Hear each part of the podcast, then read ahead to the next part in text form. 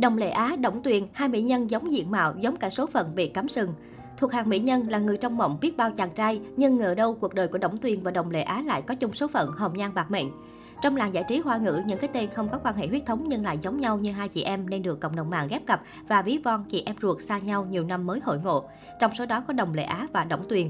Thậm chí trong chương trình Tỷ tỷ đạp gió đại sóng mùa 2, khi được hỏi về sự trùng hợp này, Đổng Tuyền hài hước tiết lộ rằng có khi nhiều người không phân biệt được đâu là cô và đâu là Đồng Lệ Á.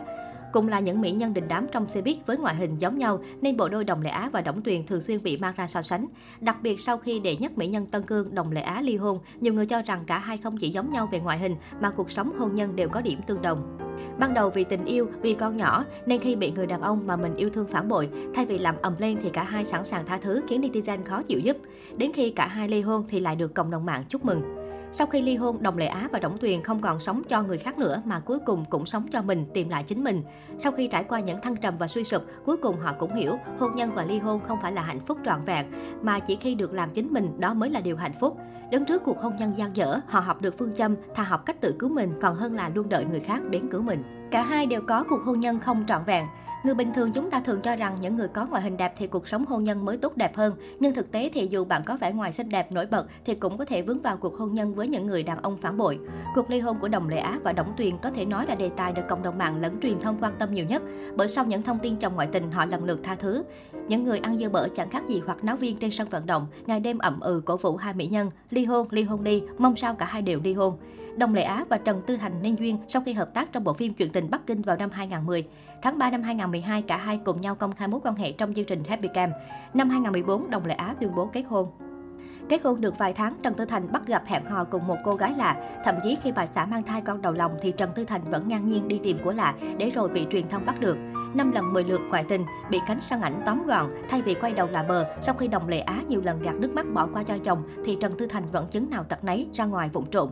Mặc dù tha thứ bỏ qua việc ông xã Trần Tư Thành ngoại tình, nhưng có lẽ khán giả cũng dễ dàng nhận ra một cô gái hay cười Đồng Lệ Á trở nên ít nói, ít cười và có phần khép kín hơn. Tháng 5 năm 2021, Đồng Lệ Á chính thức ly hôn với Trần Tư Thành trong sự chúc phúc của nhiều người. Trong khi đó, Đổng Tuyền cũng là người đẹp dịu dàng, tài năng của làng giải trí hoa ngữ. Đáng lẽ cô cũng phải có một cuộc hôn nhân tốt đẹp. Khi kết hôn cùng Cao Văn Tường, nhiều người đã chúc phúc vì cặp đôi được đánh giá là tiên đồng ngọc nữ. Sau khi kết hôn, Đổng Tuyền hầu như dành toàn thời gian để làm tròn trách nhiệm người vợ, người mẹ. Ban đầu nhiều người cho rằng Đổng Tuyền đã tìm được một người chồng tốt, luôn yêu thương chiều chuộng cô. Nhưng điều đáng ngạc nhiên là vào năm 2018 khi Đổng Tuyền nhận lời quay phim mới nên phải quay lại Trung Quốc một thời gian thì chồng cô sinh chuyện. Khi Đổng Tuyền về Trung Quốc được 12 ngày thì Cao Văn Tường dính vào vụ án cưỡng bức tập thể một phụ nữ 36 tuổi tại Úc. Nhất thời sóng gió ngàn thu, kinh thành mưa gió, mọi sự tập trung đều đổ dồn về Đổng Tuyền. Lúc này Đổng Tuyền chấp nhận gạt bỏ công việc bay qua Úc, cô thậm chí phải bán tài sản, chạy vạy chi phí khắp nơi để tìm kiếm luật sư giúp Cao Vân Tường. Đã vậy, Đổng Tuyền còn bị hàng xóm miệt thị, coi đó là nỗi ô nhục. Sau khi thu xếp mọi chuyện ổn thỏa, tháng 7 năm 2019, Đổng Tuyền và Cao Văn Tường chính thức ly hôn.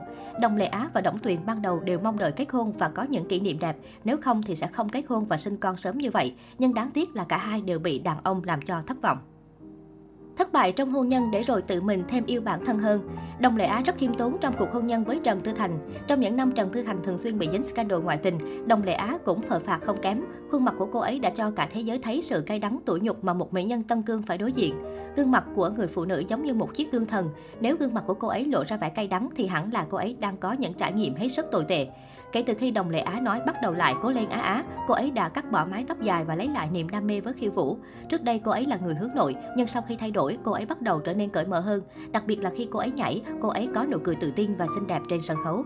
Thậm chí con đường diễn xuất của Đồng Lệ Á cũng được sáng trở lại khi góp mặt vào rất nhiều dự án điện ảnh lẫn truyền hình hậu ly hôn.